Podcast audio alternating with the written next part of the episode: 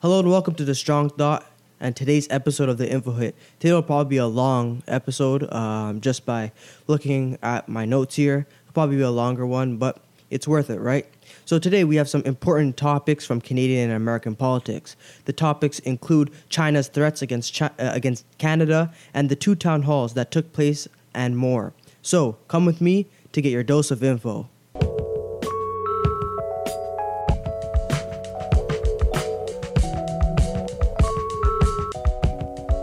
So yes, as I stated in my introduction, China is trying to bully Canada. The CCP is trying to bully Canada into submitting under their will, submitting to their every demand, desire, because they feel as if they can just bully Canada for one reason or another. So just for some background, Justin Trudeau came out and said that China has been using coercive diplomacy and that the releasing of the two Michaels, that being Michael Spavor and Michael Kovrig, would help to make amends between Canada and China. Justin Trudeau's official statement reads, "We will remain absolutely committed to working with our allies to ensure that China's approach to coercive diplomacy, its arbitrary detention of two Canadian citizens alongside other citizens of other countries around the world, is not viewed as a successful tactic by them." So this detainment of Michael Kovrig and Michael Spavor is an obvious retaliation to Canada's detention of Meng Wanzhou. Meng Wanzhou was a executive for Huawei. Huawei is one of the biggest Chinese companies, and as you know, or as you should know, the CCP, the Chinese government, works very closely with all of the businesses of China, especially the biggest ones, and they have all the businesses have very close ties to the government. So obviously, China wasn't very happy about the detainment of Meng Wanzhou, who was wanted in America for illegal business dealings with Iran. She came over to Canada. The Canadian police detained her, and she will be extradited to America. Kong Piu is the Chinese ambassador for Canada, and he came out and denied the claim that China has been using coercive diplomacy in relation to the arbitrary detentions of Michael Kovrig and Michael Spavor. China is really trying to have everybody buy their shit that Michael Kovrig and that Michael Spavor was over there for espionage. I believe that's the charges that were laid against them, which is completely ridiculous. It was obviously just a retaliatory attempt or a retaliation for Canada detaining Meng Wanzhou. But regardless, obviously China denies all the human rights accusations. They say that the Hong Kong protesters are just a bunch of criminals. That's the reason why 2 million people out of the 7 million people in Hong Kong are protesting. They say that they aren't actually putting Muslims into the Uyghur Muslims into concentration camps. They are. They deny all these human rights accusations, and we cannot believe China when they say that the detention of Michael Kovrig and the detention of Michael Spavor was fine. I guess it was just violating their human rights. But once again, China, they do not believe in human rights. So China has detained these two Canadians on espionage when we really know this is just an retaliatory attempt, a retaliatory action for Canada detaining Meng Wanzhou, who is wanted in America for doing illegal business dealings with Iran. So as you know, America, they have imposed laws. You can't really do business with Iran because Iran is basically just a tyranny. There's a lot of tyranny. It's a tyrannical government, and also they kind of want to build nukes for terrorism. So on the matter of Canada accepting Hong Kong protesters as political refugees seeking asylum, Kong said, and I quote, "If the Canadian side really cares about the stability and the prosperity in Hong Kong and really cares about the good health and safety of those 300,000 Canadian passport holders in Hong Kong and the large number of Canadian companies operating in Hong Kong, you should support those efforts to fight violent crimes." China is openly threatening not just Canada, but its citizens if they accept Hong Kong protesters who are seeking asylum from a tyrannical government. The CCP, they have no business in Hong Kong, but they passed that Securities Act or whatever, and now they get to go in and sweep up Hong Kong protesters, arrest them, and probably send them into the concentration camps that they set the Uyghur Muslims in. Are you seriously telling me that they want Canada to cave in to this just tyrannical government's demands. They are suppressing Hong Kong protesters' rights, and you're seriously trying to tell me that they are criminals and that Canada is supposed to treat them like criminals because they say so? No. Justin Trudeau has taken the first step into denouncing China, you know, with that press conference that he did, but now he needs to make big strides into ensuring that the two Michaels come back home safely, and also that we condemn what they are what China is doing in Hong Kong and what they are doing to the Uyghur Muslims. This threat to 300,000 Canadians cannot be taken lightly at all. You are threatening the lives of Canadian citizens, so now the Canadian government has to retaliate in some way, shape, or form. We need to kick Kong Piu out of Canada. Sanction him, cram down sanctions on a whole bunch of the members of the CCP, and make sure to take a strong stance against the CCP, since they have threatened Canadians' lives in more than one way. When Kong Piu was asked if this was a threat, Kong Piu responded, "Interpret that as you will." He basically fully admitted that he was threatening the lives of 300,000 Canadians, and at the very least, we need to kick him out of Canada for threatening Canadian lives, and we need to just cram down sanctions on Chinese officials, and we need to make sure that they give back to Canadian citizens who are wrongfully detained. And China has the audacity to do all of this after covering up the virus from the world for multiple weeks and then sending the virus over to us. Absolutely ridiculous. Speaking of ridiculous, Nancy Pelosi has denied a COVID-19 relief bill, and she is definitely just generally showing signs of losing her mind. Like, she is not with it at all. Nancy Pelosi is not very sharp. Nancy Pelosi, if you don't know already, she is the Speaker of the House. Nancy Pelosi is the one who is in charge of negotiating for a COVID-19 relief bill with the Trump administration. And Nancy Pelosi, as of recently, has rejected a $1.8 trillion COVID-19 relief bill because she claims that it's because there weren't certain provisions for health care or child care. But really, it's because she is letting politics get in front of helping those who need it most. Nancy Pelosi is obviously a political figure, but she puts politics first before the people. She values political gain. She values making Trump look bad more than actually helping those who need it most. She values making it look like she's helping those who that need it most, rather than actually helping those that need it most. Over the course of Donald Trump's presidency, he has done a great job actually helping those who need most. He actually has done a very good job helping getting money into the pockets of those who actually need it.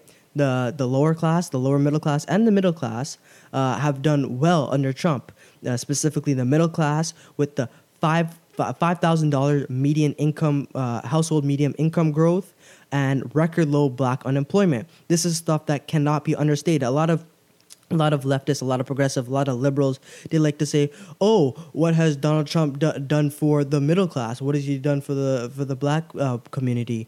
You know, he's just given all these tax cuts for the rich and wealthy and appealing to the rich and wealthy." Well, you know, those tax cuts contributed to $5,000 median income growth for the middle class. That is huge, because under Obama, that figure was just 1,000. Over 8 years, Donald Trump was able to do that in 3.5 years, okay? And black unemployment is at a record low because of these tax cuts. So arguing that Donald Trump hasn't and doesn't do anything for those who need it most is a ridiculous claim. He has done it in the past, and Nancy Pelosi or Donald Trump is trying to get this COVID-19 relief bill that would provide more aid to those who need it most. But Nancy Pelosi is denying this bill, denying multiple bills, because she is playing politics. Nancy Pelosi's quest for political gain may or may not be backfiring on her, because this action by her denying the COVID-19 relief bill was disliked by everybody, except for Pelosi, of course. Andrew Yang, he said in a tweet, "Nancy Pelosi, take this deal, put politics aside.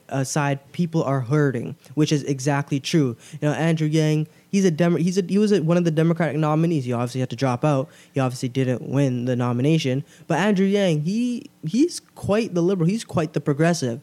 And he is even saying, Nancy Pelosi, you got to accept this bill. People are hurting, which is absolutely true. But once again, Pelosi values politics more than actually helping people.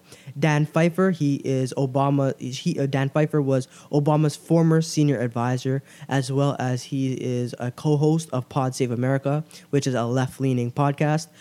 Dan Pfeiffer, he said, while there are potential risks, Democrats should aggressively pursue a COVID relief deal with Trump. It's the right thing to do, but the politics can also work in our favor. So Dan Pfeiffer, he was part of Obama's administration. He knows his shit. And he's on Pod Save America. That might not be my favorite podcast because it's left-leaning and I disagree with a lot of the ideas, a lot of the points that they have to say. But even he acknowledges that the politics can work in her favor. The politics can work in Democrats' favor. If you actually, get that relief bill through, put the pressure on the Senate, put the pressure on House Majority Leader or Senate Majority Leader Mitch McConnell, then that's pretty good. That's good. It'll work in your favor politically too. You can make the argument that, hey, we actually took action into accepting this relief bill, and you can make the argument that, yeah, you are actually trying to help Americans' lives. But by just doing this, you can't even make the argument that you're trying to help people's lives anymore. This $1.8 trillion bill would have provided another round of stimulus checks, the $1,200 stimulus checks. It would have provided more unemployment insurance, and it would have given local municipalities and also would have given states funding to deal with this pandemic. So yes, Pelosi, she dropped the ball completely by rejecting this COVID-19 relief bill, but she put herself into, or she digged a ditch for her that was deeper than it already was. Pelosi, she went on CNN for an interview from Wolf Blitzer. Wolf Blitzer is on CNN, and there are no conservatives who work for or have ever been on, well, not have ever been on, but there's no reporters who on CNN that are conservatives. They're all liberals. So she goes on Wolf Blitzer and was in utter shock because a CNN anchor wasn't sucking up to her. They weren't massaging her clitoris. Wolf Blitzer honestly did a very good job. He just stated the facts. He stated the obvious that this COVID-19 relief bill would have helped many, many people with the stimulus checks, with the unemployment insurance, with the funding for local and with the state and local funding. These states and these municipalities that really need the money, these people that really need the money, and the money that will be given straight into their hands. These people really need this money. And Wolf basically criticized Nancy Pelosi for rejecting this bill. And all Nancy really could say is that, you don't know the details, man. You ain't got the answers, Sway. You ain't got the answers, Sway. Okay, Andrew Yang, yeah, that's great. Andrew Yang, he said that, yeah, Nancy Pelosi, take this deal, put politics aside, we're hurting. Well, he doesn't have the answers. He doesn't know, okay? That bill, it sucked, it's giving money. It's giving out the stimulus checks. It's giving local and state funding. It's giving unemployment insurance. That sucks. We're not actually trying to help the people that need it. Because these Democratic governors, they are locking down their cities and they're not allowing people to get back to work. They're not allowing these business owners to open their businesses again. So these stimulus checks or just any help at all is needed. And Nancy Pelosi is blocking this for the sake of politics. Wolf Blitzer tried to explain to Nancy Pelosi that this was the case. She just denied, said, you ain't got the answers. You ain't got the answers.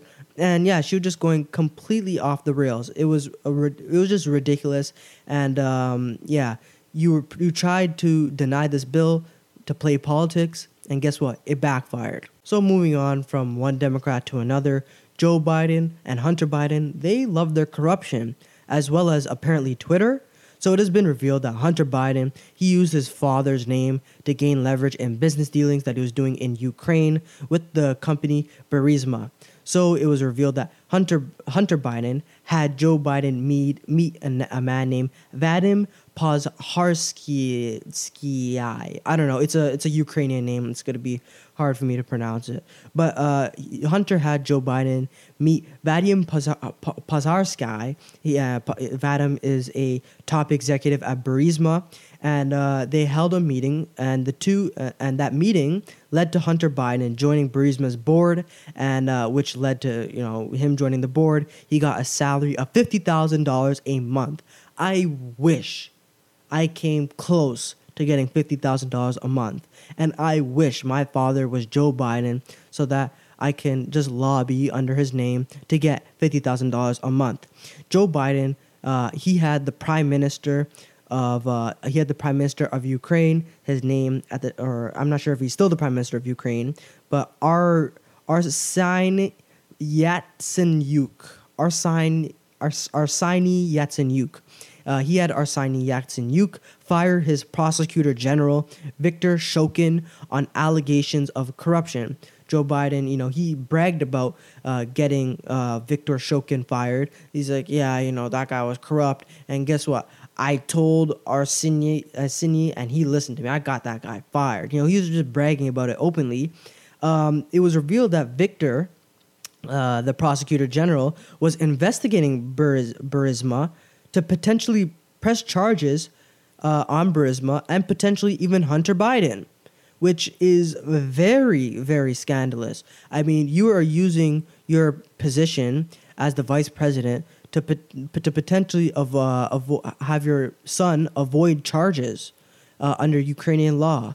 That is really, really corrupt. It's corrupt for Hunter and Joe for Joe to have his son use his name to gain leverage in business dealings. But it is, I would say, much, much worse that Joe Biden had Victor Shokin fired because he was investigating Burisma and potentially was going to press charges on Hunter. This was all revealed from emails on Hunter Biden's old MacBooks that he left at a repair shop, and the shop owner found the information on his laptop. He downloaded the information he copied all the information on his hard drive onto a separate hard drive, and he gave the laptop in to the FBI, who also made their own copies. On this hard drive, there was also footage or pictures of Hunter Biden smoking crack and having sex with women.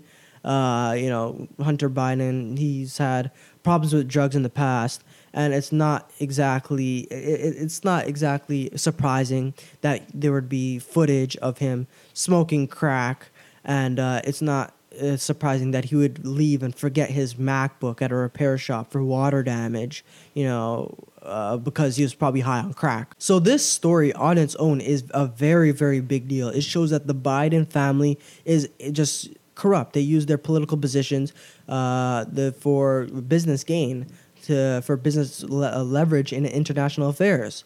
But what's just as worse is that when this story broke, so the New York Post, they're the ones who received the emails, they received all the information, and they're the ones who broke the story. When this story broke, Twitter was quick to censor the story by suspending accounts who tweeted out the story and having the URL, the link to the story, or the link to the website, not work at all.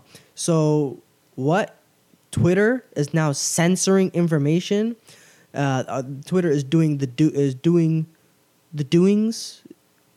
bidding of Biden's administration. Twitter has suspended many people's accounts, including the New York Post Twitter account. They suspended Sebastian Gorka's account. They suspended the Trump campaign Twitter account, and they suspended the White House press secretary Kayleigh McEnany. Her Twitter account also got suspended, and this is all for tweeting out this New York Post article. Wow, just the grave crime of sharing information that goes against Joe Biden, or that might be used against Joe Biden. And mind you, during Joe Biden's town hall, this topic was never brought up, but I'll talk about that later on. But right now, let's continue on with this censorship story. So the reasoning that Twitter gave is because they believe that the story was unsafe and that the story contained hacked materials. In what way, shape, or form is this story unsafe? The only way you can say the story is unsafe is that it's unsafe for Biden's campaign for election. It's unsafe to smoke crack. I don't know. This is not an unsafe story. It's not like it's just very derogatory or very egregious in nature. It's not. They said that there was hacked materials. The story contained hacked materials. First of all, there is no hacked materials contained in the story. Hunter Biden was an idiot. He left his laptop at a repair shop. The information on the laptop wasn't hacked. They just went on the hard drive and they pulled the information. The FBI was given the original laptop and they were given all the information on the laptop, and the shop owner made a copy of what was on the hard drive and gave that information to the New York Post. There was no hacked materials. You could say that maybe I don't know how Trump's tax returns were, how the New York Times got Trump's tax returns, but you could argue that that was hacked materials. You can argue that the Access Hollywood tape that was revealed in 2016. You could say that was hacked materials, but the New York Times story about Trump's tax returns and also the Access Hollywood tape of Trump, these were all hacked materials. But Twitter allowed these stories, like these clips or whatever, to be shared around their site, no problem. But when it pertains to Joe Biden, when it pertains to the Democratic candidate, we have to white knight for him. We have to protect him from criticism. We have to protect him from a corruption scandal. So the GOP House Judiciary tried a workaround for getting this story up. The House Judiciary, they put the story up on their website, which is an official government website. So keep that in mind. The House Judiciary, they put up the story on their website and they promoted the story on Twitter from their website. And guess what? Twitter blocked it too. Twitter blocked it again. Twitter is now not only blocking, trampling on the rights of the press. They're trampling on the rights of freedom of the press. But now they're blocking information from the government because they don't like it. Like it or not, people have certain rights, certain unalienable rights. And just because you're a company, just because people are posting on your platform, a social platform, it doesn't mean that you should be able to trample on people's rights. Now, this is suppression. This is suppression of freedom of speech. This is suppression of freedom of the press, and this must be stopped. A lot of people are saying you repeal Section 30 of the CDA, the Communication Decency Act, which basically allowed for the internet to flourish in its early days. But we're not in the early days of the internet anymore. This is 2020. This was passed in, I believe, 1999. Section 30 basically, the functionality of Section 30 is that companies wouldn't be responsible for people posting negative or hateful things in their comment sections. It's still allowed, like sites like Twitter or just any website where there's a comment section, they allowed them to regulate their comment sections, but also not facing any punishment for leaving up any negative things. Like, for example, if like I get a death threat on Twitter, and Twitter, starts taking down other things, but they don't get to taking down that post, that they won't get, they won't face legal ramification for that. Now people are saying you repeal this because this section 230 of the CDA has basically granted protection for sites like Twitter. Facebook has also been censoring conservative voices, been censoring conservative media. The Section 230 has basically granted them protection from the law, basically. People are saying repeal Section 230. I don't fully agree with repealing Section 230. I always believe that these social media, I don't believe in regulating these social media companies because I believe government regulation is a slippery slope. I'm a bit of a conservative but also libertarian. I do not like the idea of government regulation. But after seeing this, this whole debacle, this whole fiasco, I changed my mind. I flipped my position. I believe that these social media platforms have to be regulated. Now, there's a few ways you could go about it. My idea was you implement a law. This is not like a fully concrete thing, but a site would have to qualify to be as a social platform. So, for example, a website like Netflix wouldn't qualify as a social platform. A website like Amazon wouldn't qualify as a social platform. It's just a online marketplace. But sites like Twitter, like Facebook, like Instagram, I guess even Snapchat would qualify as social platforms. They would have to be, or TikTok would qualify as a social platform. There would have to be a way to write how to define a social platform. We would have to define a social platform, and after we define what qualifies as a social platform, if your site qualifies as a social platform, they would be able to take down posts that constitute as libel or that instigate any sort of crime. Like, for example, Twitter would be able to take down posts saying that Noah, they say Noah, he's a rapist. That would be libelous, and Twitter would be able to take that down. Also, Twitter would be able to take down, say, oh, go out and kill Noah, or Noah is a filthy N-word, and he deserves to die. That should also be taken down because it's violating the law. So anything libelous or anything that violates the law, or even like any pornography on a non-pornographic site, these social platforms should be able to take them down. But other than that, they shouldn't be able to they shouldn't be able to trample other people's rights, as we are seeing with the New York Post and with the reposting of the House Judiciary story. These social platforms shouldn't be exempt from the law. They shouldn't be exempt from, or they shouldn't be able to trample on people's constitutional rights. They should face some responsibility. They should face some repercussions from this. I know that Jack Dorsey and I believe even Mark Zuckerberg, they're being called to the Senate, and they're going to probably have to testify against in the Senate, right? But I just believe that there needs to be a reformatting of the CDA, and this cannot happen again. Twitter is just egregious bias to protect Joe Biden from the scandal, and also just the scandal itself. Joe and Hunter Biden, you are corrupt. Don't do that. I mean, you really trust this guy to be the president? Come on. Speaking of corruption, the Canadian Liberals are doing everything they can to avoid responsibility for their own corruption. Now, the Liberal Party is the most corrupt party in Canada. We know this already, but what instance of corruption are we talking about? We are once again talking about the We Charity scandal. I've talked about the We Charity scandal last week. Maybe even I talked about it the week before. But this is a very important thing, and the Liberals are just trying to skirt past this like nothing happened. So Justin Trudeau and the Liberals, they were being investigated by four different parliamentary committees about relating to the We Charity scandal, and then the pro government.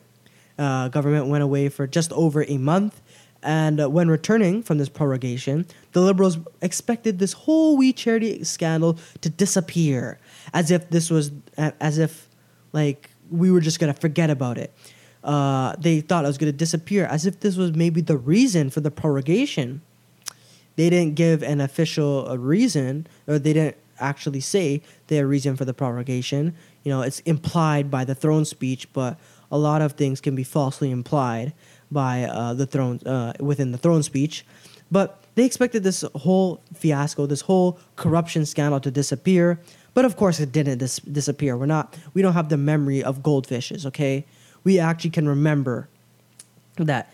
We can remember your corruption scandal, unlike you, Mr. Trudeau. So the Finance Committee is currently investigating the matter and attempting to reveal the redacted portions of the documents that were given to them during the summer. So I believe either June or July, the Finance Committee ordered Trudeau and the Liberals to hand over documents regarding the We Charity scandal. So that means presentations, faxes, or just any general documents relating to the granting of or emails and any information regarding the granting of the grant of the student grant of $900 million, and also any information regarding Trudeau and his family receiving, you know, the $350,000 over the years of financial incentives from the We Charity.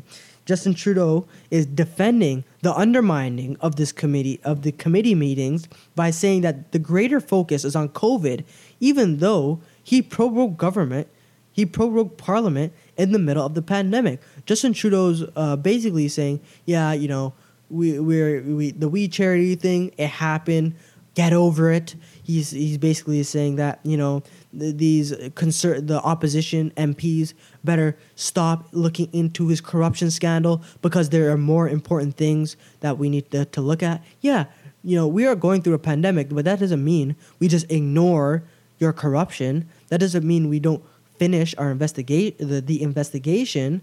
I mean, Basically, the majority of the documents that you handed over, they were all filled with black boxes. Pierre Poilievre, he went up in front of the press, and he basically showed the press these documents that they were given, and they were just documents full of big black squares. You know, he held up the papers like, look at this, all black through the paper. Look at this, all black through the paper. Look at this, all redacted through the paper. The opposition MPs, the MPs within these committees, actually need the proper documentation to investigate this matter. This investigation isn't over and done with. We actually need to come to the bottom of this, to come to see what happened. What the hell happened? So Trudeau is mad about these investigations of his corruption scandal, and he's defending the undermining of these committee meetings. But the Finance Committee is still going strong, or are they really going strong? Because the Liberal MPs who are a part of the Finance Committee are currently filibustering these committee meetings. Look, I'm in favor of the filibuster, okay? A lot of, on the other side of the border, a lot of Democrats have been saying, oh, we got to pack the courts, that's a whole different thing. But they've also been saying, get rid of the filibuster. Well, I don't agree with getting rid of the filibuster. I believe the filibuster is a great tool for minority governments to prevent a bad bill from getting out. But the filibuster is to prevent bad bills from getting out. It isn't to obstruct justice. The purpose of the filibuster isn't to obstruct justice. It isn't to prevent the truth of corruption from getting out. But that is just how the Liberal MPs are currently using the filibuster within these committee meetings.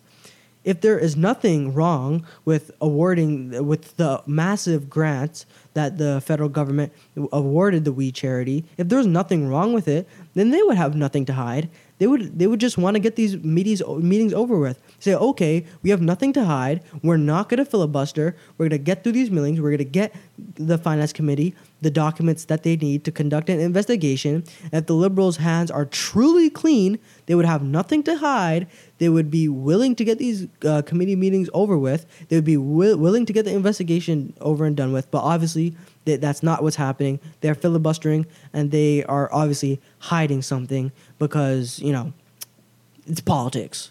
Liberal MPs are going so far to prevent the investigation from continuing, the investigation of Trudeau from continuing, that Greg Fergus, a Liberal MP, he is also the head of the Black Caucus. Greg Fergus is throwing around accusations that opposition MPs are racist. These accusations are because they would dare to interrupt another Liberal MP, Han Dong. So basically, Greg Fergus, his official statement was, the constant interruptions of Han Dong, I know it's not the intent of my honorable colleagues, but it just reminds me of the microaggressions that a lot of Canadians of color face. I don't hear other members being interrupted. So basically, he thinks that Han Dong is being interrupted because he is Asian. He really thinks that the opposition members aren't trying to get the opposition members aren't trying to get to the bottom of this investigation. No, They are just being racist because they are big bad bullies and they are racist and they shouldn't continue with this investigation. And we're just going to detract and ignore the real situation, the real problem at hand. You know, this is actually very ironic because they are defending Justin Trudeau. They're defending Justin Trudeau by accusing other MPs of racism when Justin Trudeau has repeatedly worn blackface. This is something Greg Fergus should take to greater offense than some MPs talking over other MPs. If you were really concerned about racism in Canada, you would be condemning Justin Trudeau.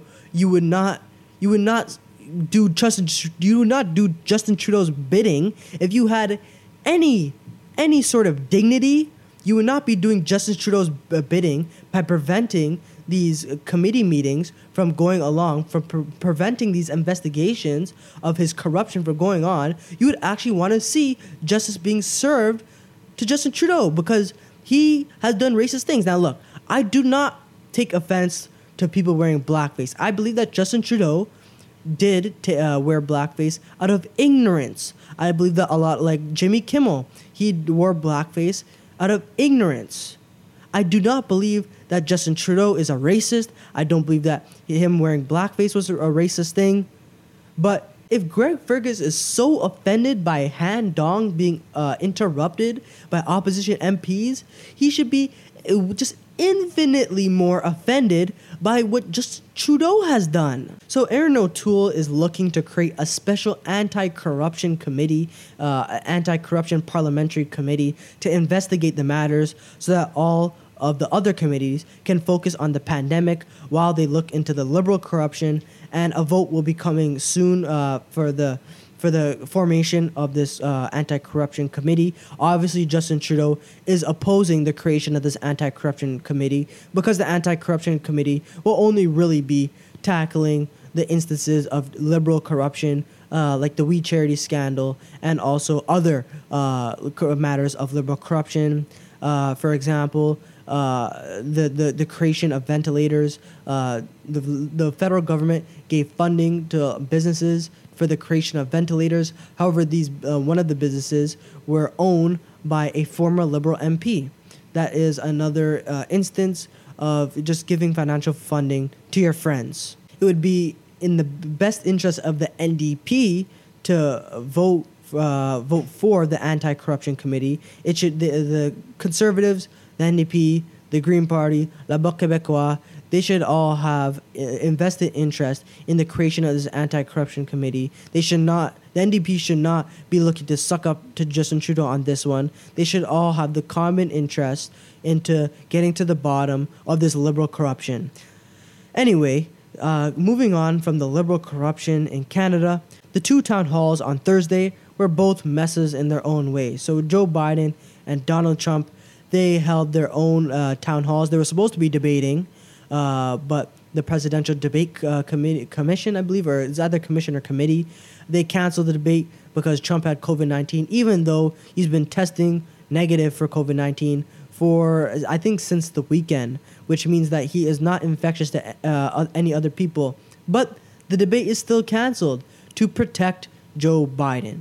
So both NBC and ABC hosted the town halls for the two presidential candidates at the same time for whatever reason.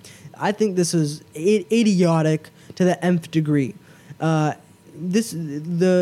reason why Americans would tune into these town halls is to receive information, to see what Joe Biden's policies are and what his stances are, and for the same thing for Donald Trump.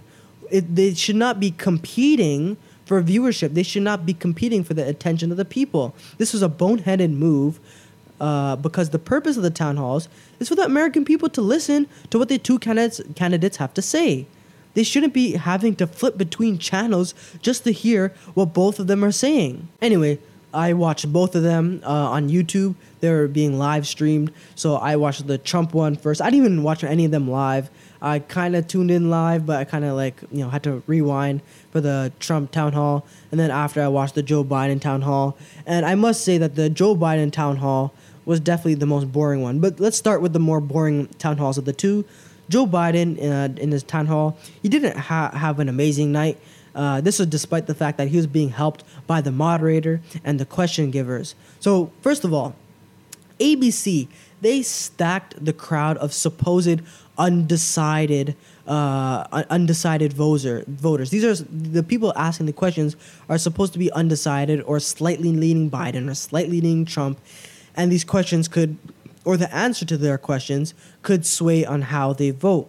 But the question givers, they weren't undecided voters, really. You know, ABC, they stacked the crowd with Democrats. One of them was a former Obama speechwriter, and another one of them was the wife of a state Democrat who failed during the 2018 elections to become a state senator.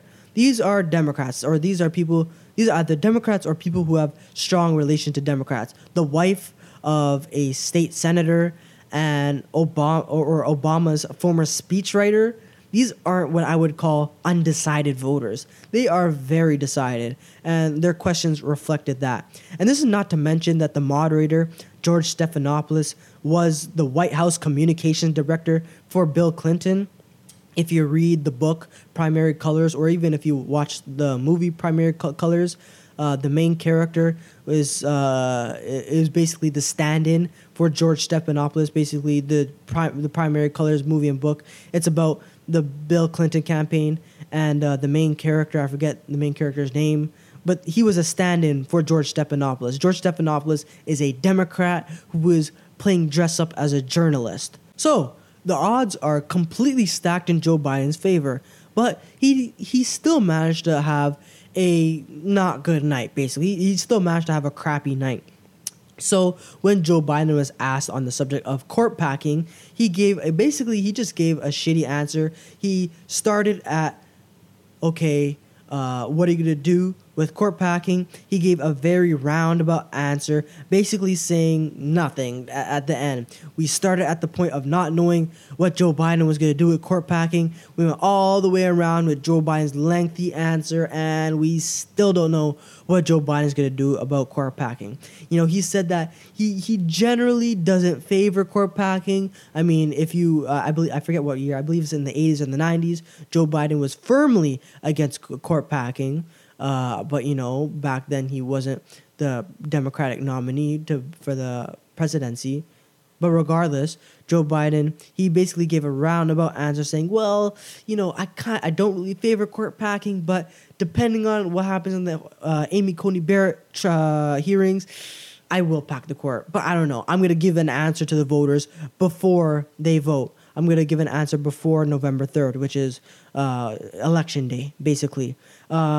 Basically, the argument he gave was that, oh, voters will know my position on court packing before they start voting, even though the argument to not pass Amy Coney Barrett is because voting has already started. Joe Biden, you yourself said millions of people have already voted. Why are we putting in a new Supreme Court justice? Well, the same argument could be asked of you, you know? You know, you didn't. Why aren't you giving an answer about packing the court? People are already voting. So also Joe Biden, he responded to a mother of two children. This mother of two children has an 8-year-old and a 10-year-old.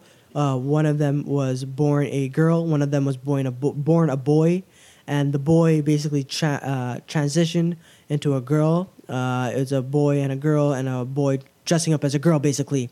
The mother asked, what will Joe Biden do for LGBTQ rights? And Joe Biden basically said he supports the conversion of minors and that he will allow transgenders back into the military. The quote from Joe Biden was, the idea that an 8-year-old child, a 10-year-old child decides, you know, I want to be transgender. That's what I think I'd like to be. It'd make my life a lot easier. There should be zero discrimination. That was the quote from Joe Biden. He ignores the fact that 80% of children who suffer from gender dysphoria, that's what that is, you know, if you're a guy and you think you're a girl or vice versa, that is gender dysphoria. He ignores the fact that 80% of children that have gender dysphoria grow out of it later on in life. It is not a good idea to transition your child, to cut off or add genitalia because they are more than likely going to grow out of it. Children at that age, minors in general, but like at 8 or 10 years old, at that age, they shouldn't be making long-lasting decisions about their sexuality. They should do that when they're an adult. They shouldn't be doing that as a child. And as a parent, it is just bad parenting to allow your child to do that. You actually have to speak with your child to let them know that they are not an adult, to speak with them what gender dysphoria is, and you should be getting the adequate help that child needs. You know, you shouldn't be pushing your child into this transgender community because because they believe that it'll lead to a happier life, even though the transgender community, like for transgender people, the people who suffer from gender dysphoria, the attempted suicide rate is 40%. So no, this doesn't lead to you leading a happier life. This doesn't make your life a lot easier, as Joe Biden would like to say. No, this community has an attempted suicide rate of 40%. There's obviously something wrong. Gender dysphoria is not a normal, it's not a natural thing, and it's definitely not a thing that you should be putting upon your child. You know, as an adult, do whatever the fuck you want. If you want to change your gender as an adult, go right ahead. Go right ahead. Nobody's stopping you. But as a parent, you cannot allow your child to do this. And Joe Biden said he agrees with transitioning child. Do you want a child to take hormone blockers? Do you seriously think that's a good idea? It is not a good idea. There is no science to suggest that transitioning children lead to them leading better lives. It just doesn't exist. That study, that science, it doesn't exist. So obviously Joe Biden did not really have a really great outing. But moving on from the Joe Biden town hall, let's go over to the Trump side and the Trump town hall. And let's talk about Savannah Guthrie first. The way Savannah Guthrie conducted herself as the moderator was absolutely ridiculous. As a moderator, her role is supposed to be controlling the interaction between the president and the voters. Her role is to be pursuing clear answers, which is something George Stephanopoulos didn't do when it came to the court packing question. You know, Joe Biden said he'll let basically voters know later. George Stephanopoulos basically let off the issue, even though he should have followed up with from Joe Biden's answer. But you know, George Stephanopoulos, he's a Democrat, so he let Joe Biden off the loose. But Savannah Guthrie, she is a very clear anti-Trumper. She's very clearly liberal, and instead of conducting herself as a moderator, she basically just debated Trump. For the first third of the program, she decided to ask her own questions. You know, the town hall is so that undecided voters can ask the presidential nominee what their position are on a multitude of issues. That is not what happened for the first third of the program. For the first third of the program, Savannah Guthrie, she wanted to elevate. I don't know what her intentions were. I'm not going to question her intentions. But from what it looked like, she just wanted to elevate her standing, I guess, in media. And she just wanted to debate Trump. She wanted to, and when voters were asking, or potential voters were asking Donald Trump on certain questions, she just interjected herself whenever she could. Savannah, she went on just ridiculous tirades, like asking if Trump denounces white supremacy. Trump has denounced white supremacy many, many, many times on Donald Trump's campaign. Even before Donald Trump was running for the presidency, he condemned racism.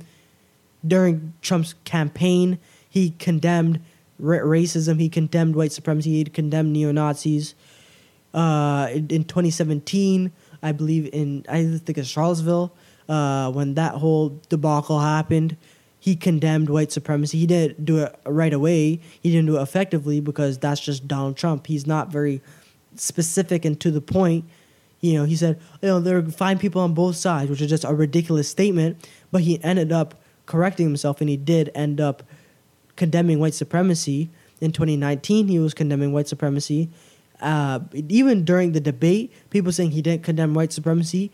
When he was asked, "Will you condemn white supremacy?" he said, "Sure." And then the day after, he condemned white supremacy and he condemned the Proud Boys. So Donald Trump has done this over and over again with condemning white supremacy. But just the liberals, they just want to ignore all the instances that he has condemned white supremacy, and they just want to push the issue that he has not condemned white supremacy or that he's hesitant to denounce white supremacy, even though that's just a ridiculous assertion. None of Trump's policies have suggested that he's a white supremacist or that he likes white supremacy. But Savannah Guthrie, she wanted to make a name for herself, so she asked him the question anyway. Donald Trump has denounced white supremacy dozens of times within his lifetime.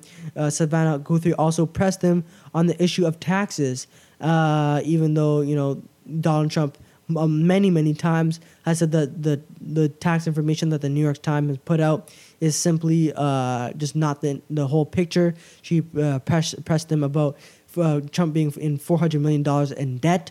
Donald Trump said, look, I own a lot of property. Those are mortgages. You know how a mortgage works? That's where you're getting the $400 million, and that's a fraction of my net worth. Also, Savannah Guthrie asked him about QAnon. I thought QAnon was dead, to be honest. I thought people stopped talking about QAnon. I guess not. She had to drag up QAnon, like, Mr. Trump, will you denounce QAnon? And Trump said, I know nothing about QAnon. Savannah basically like, yeah, you do. It's like, Trump's like, no, I don't know anything about QAnon. I heard they like me, which for Donald Trump, if anybody likes him, that is automatically a mark of validity. If Hitler rose from the dead and said that he liked Donald Trump, even though Hitler wouldn't like Donald Trump because Donald Trump prefers less governmental power. But regardless, if Hitler rose from the dead and said, I like Trump, Donald Trump would... and if Donald Trump was asked, do you condemn Hitler? Donald Trump would go, but, well, I heard he likes me, That's just the way Donald Trump is. It has to do with his ego.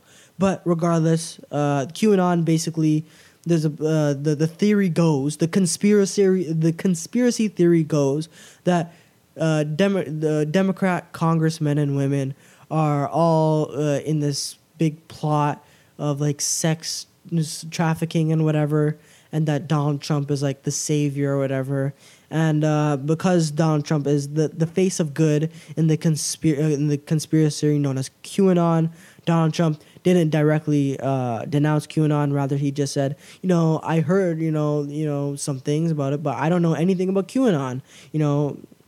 Just the way he answered it was not good, but also the way Savannah Guthrie just pressed him on that single issue, it was a little ridiculous. Like, the man said he didn't know anything about it. Just at least take his word for it. When Donald Trump was actually answering questions from voters, though, he didn't do a bad job. He did a good enough job. When Donald Trump was talking about healthcare and his plans to get rid of Obamacare, I believe that Donald Trump should have spoke about the fact that he signed an executive order to protect those are pre-existing conditions, even though it was not ceremonious, but it was more of a gesture, executive action signing. Also, Donald Trump, he pledged that he'll be getting drug prices down 80% to 90%. That is something that he didn't talk about, but I think he should have talked about. But he did a good enough job talking about his healthcare plans, and his plans to get rid of Obamacare. Still while protecting those with pre-existing health conditions. He did a good enough job talking about his immigration policy, and he did a fair enough job talking about his handling of COVID-19. He said, look, there was predictions that 2.2 million Americans would have died from this coronavirus, and so far 200,000 Americans died. He said that, one is one too many, which is good. I'm glad that he acknowledged that, one American dying is too many Americans dying. But this fact of the matter is that they predicted 2.2 million, only 200,000 has died. That is a lot less than they predicted, which is a win. And he just talked about how, his travel bans and how Joe Biden said he's very xenophobic and racist for enacting those travel bans, and how Joe Biden probably wouldn't have done very much different. Joe Biden would have had the handling of the coronavirus under Joe Biden would have been very similar, if not worse. And in general, when he was being asked questions from voters, he did a good enough job. It's just Savannah Guthrie was being a bitch. Anyway, that is all the topics that I have for today. Today I talked about China trying to bully Canada. I talked about Nancy Pelosi just losing it and also denying the COVID-19 relief bill. I talked about Joe and Hunter Biden's corruption and Twitter's subsequent corruption. I talked about the Liberals' corruption and Justin Trudeau trying to undermine the committee meetings.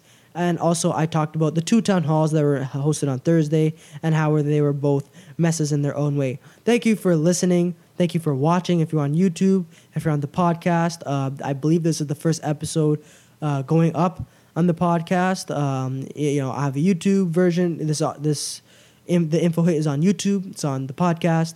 And also, I will be having a special video. It will be YouTube exclusive.